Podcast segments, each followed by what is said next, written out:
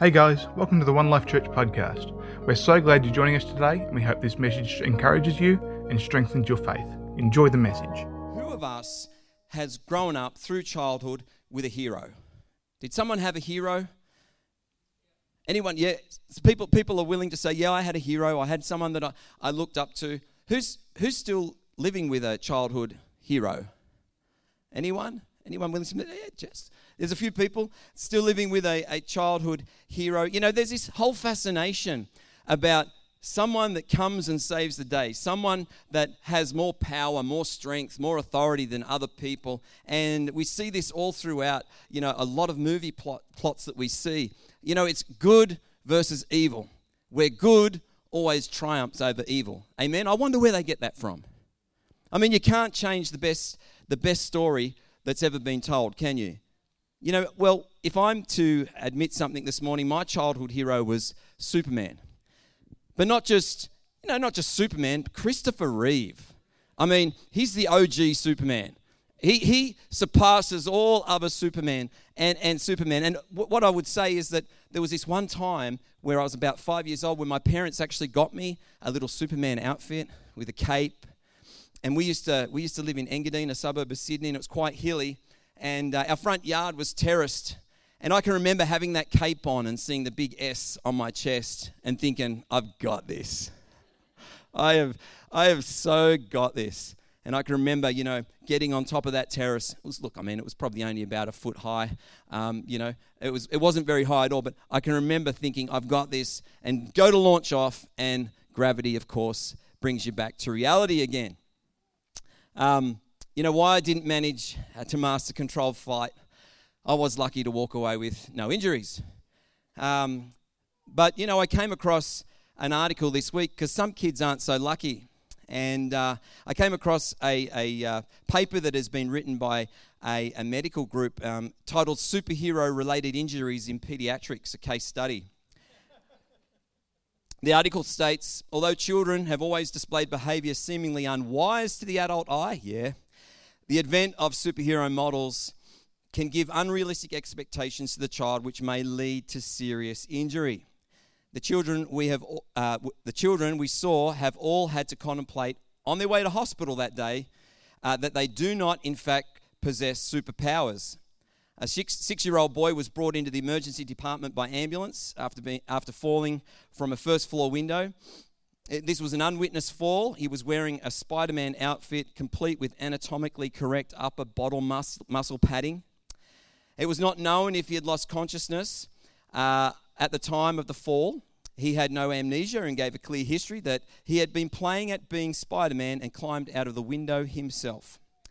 Uh, he was discharged the next day, and on his discharge, he was noted to be playing a James Bond computer game.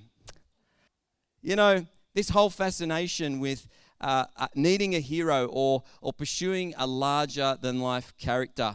Uh, it's not just limited to our movie screens. Who knows, back in January 1984, Bonnie Tyler, she was holding out for Hero. Do you remember Bonnie Tyler? This was the lyric of the song. There's Bonnie. Where have all the good men gone? Where are all the gods? Where's the streetwise Hercules to fight the rising odds? Isn't there a white knight upon a fiery steed? Late at night, I toss and turn and I dream of what I need. I need a hero. Come on, you know you want to sing it. I'm holding out for a hero to the end of the night. He's got to be strong, he's got to be fast, and he's got to be fresh from the fight. I need a hero. I'm holding out for a hero to the morning light. He's got to be sure, and it's got to be soon, and he's got to be larger than life. Larger than life. This whole thought of being larger than life, this fascination of needing a larger than life hero. Do you know we need a larger than life hero to set things right? The reality is we need we need a savior. We need someone to set things right, not just in our life, but in this world as well, because the Bible tells us, whether we're willing to admit it, acknowledge it, or not, that there is a score that needs to be settled. And in Romans chapter 6, verse 23, it says, For the wages of sin is death, but the free gift of God is eternal life through Christ Jesus our Lord. See, none of us can get through this life without having sin affect us in some way. Whether we like it or not, our lives come with a complimentary subscription to original sin, and there's nothing that you or I can do to personally cancel that subscription. The Bible tells us that all have sinned and all fall short of the glory of God. And if we know anything about the story of Adam and Eve in the garden, the original sin caused that sin to come on to every single person that followed thereafter. You know, I often find original sins a bit like the pen people. No matter when the last time was that you actually purchased a pen off them, they just keep on sending those darn pens with your name on it. Anyone else have that? We have people that send us pens all the time. Don't know when the last time was we ordered pens off them, but they just keep on sending. It's a bit like original sin. It just keeps on hanging around. It keeps coming back to remind you that it's still there. However, on the back of this same sin nature that we all inherit, it's, it's amazing what lengths people will go to in this world. You know, what, what lengths people are prepared to go to in this world to, to cover up, to cover up some shortcoming in their own life. Adam and Eve did it in the garden, just like Adam and Eve. You know, people seek to preserve their own status or retain their standing in society or to maintain the respect of their friends and peers, all in an effort to make themselves feel better about themselves. There's so much that people do in this world in an effort to try to make themselves feel better about themselves. You know, pit one friend against another. That never happens, does it? Say something about someone else behind their back just because, you know, you want to make yourself feel a little bit better, that I'm not like them, I'm, I'm, I'm better than they are. You know, companies create more offers, politicians make more promises of things to come, more wanting to please the masses, more deflecting attention away from one's own moral failings while happily drawing anybody's attention to somebody else's moral failings and to bring them into question. Does any of that sound familiar at all? I think it would sound familiar to you. And you know what? Here's the amazing thing it was no different in Jesus' day. When Jesus was on this earth, people sought to, the elite of the day sought to squash Jesus. Jesus was having too much influence. Jesus was creating, uh, you know, an uproar wherever he went. There were signs, wonders, and miracles happening. He was talking about forgiving sins. Who has the right to, to say that they can forgive sins? Who is this guy that says he can, he can forgive sins? See, the religious elite of Jesus' day they should have been representing the side of good, not evil. Instead, out of pride and selfish ambition, they saw Jesus as a threat to their little kingdom. And their influence that they held, and they unwittingly pitted themselves on the side of evil. You know, these people in Jesus' day, they wanted to have the limelight.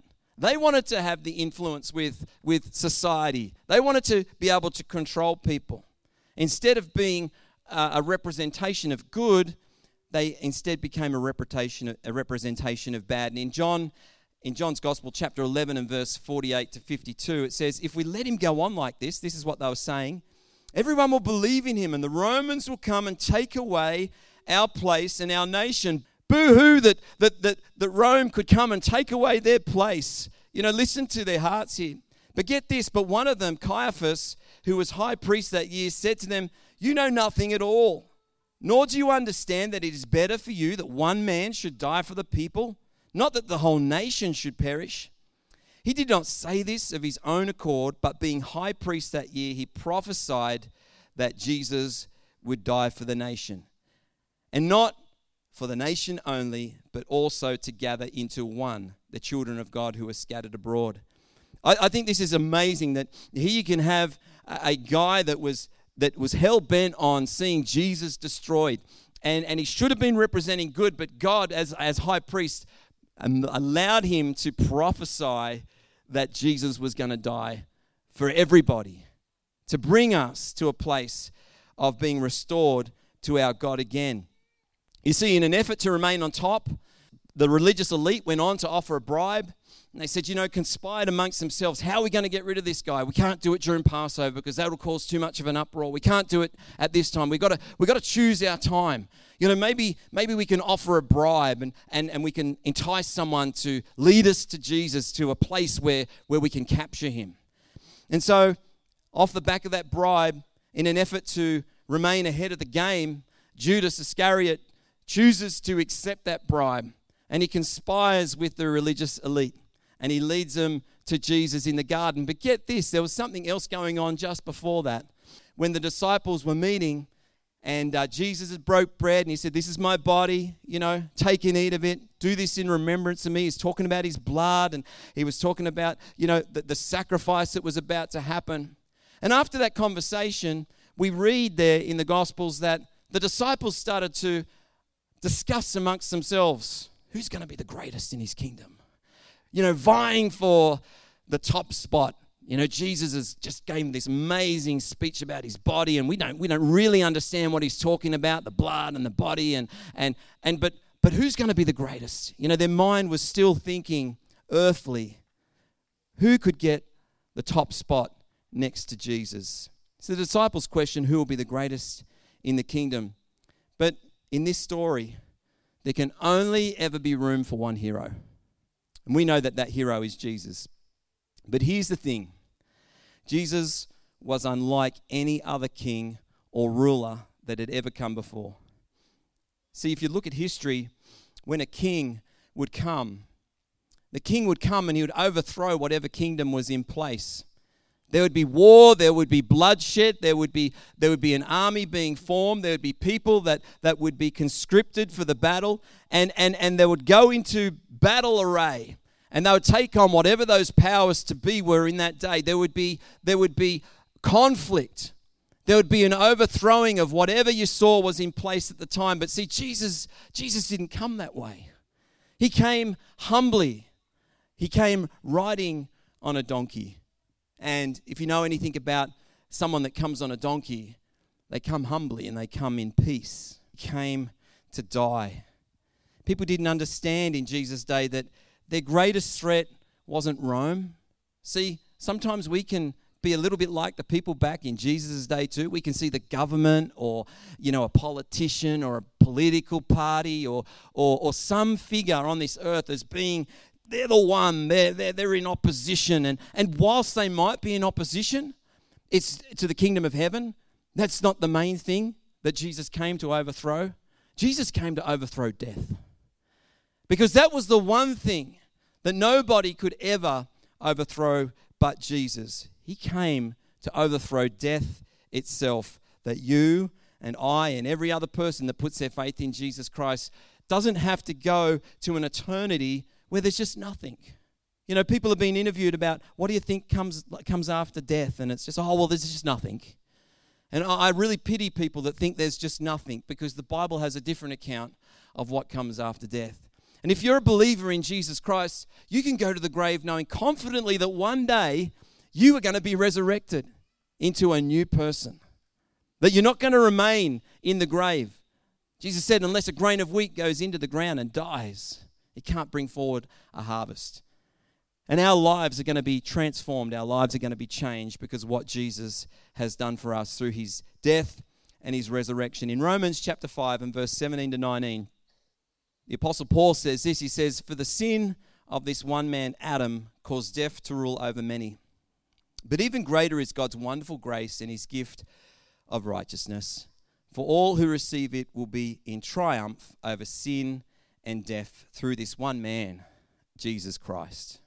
Yes, Adam's sin brings condemnation for everyone, but Christ's one act of righteousness brings a right relationship with God and new life for everyone. Because one person disobeyed God, many became sinners, but because one other person obeyed God, many will be made righteous. Isn't that good news? I'm so pleased that Jesus chose to obey his Father in heaven.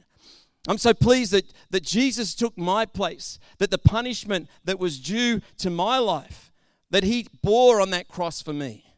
That that day that, that I, appear before my Father in heaven, and, and, and, and, and the Bible says that we're going to give an account for our lives. And Jesus can step in there and he goes, No, no, no, Dad, I've got this. I, I died for this one.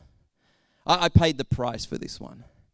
What a glorious day that'll be for each one of us when we can come confidently into that place of standing before our Father. You see, we can either accept Jesus as our rescuer and embrace his death as the way to new life, or else we can reject Jesus and continue in the folly of being our own self help saviors.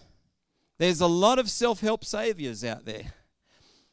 You know, you can save yourself. Actually, if you actually go onto Google and just do a search about, you know, self-help and, and, and saving yourself, you'll see so many quotes out there about you are your own savior.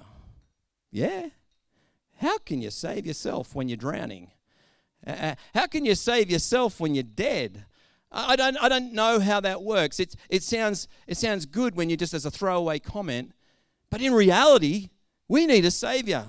We need someone who's larger than life. We need someone who conquered death and is walking now alive for us. We live in hope that Jesus is going to come back for his church and Jesus is going to come back for you and me. Billy Graham said this He said, Jesus Christ is the greatest man in the history of the world. And to me, he's the greatest person in the history of mankind and the universe. We can't prove it. I can't put it in a test tube or in an anatomical formula, but by faith, I believe it because the Bible teaches it. Jesus is the way, the truth, and the life. And that's what we celebrate when we think about the death of Jesus. We don't just think about a tomb, we don't think about a Savior that, that died on a cross, but we think about the one that purchased life for you and for me.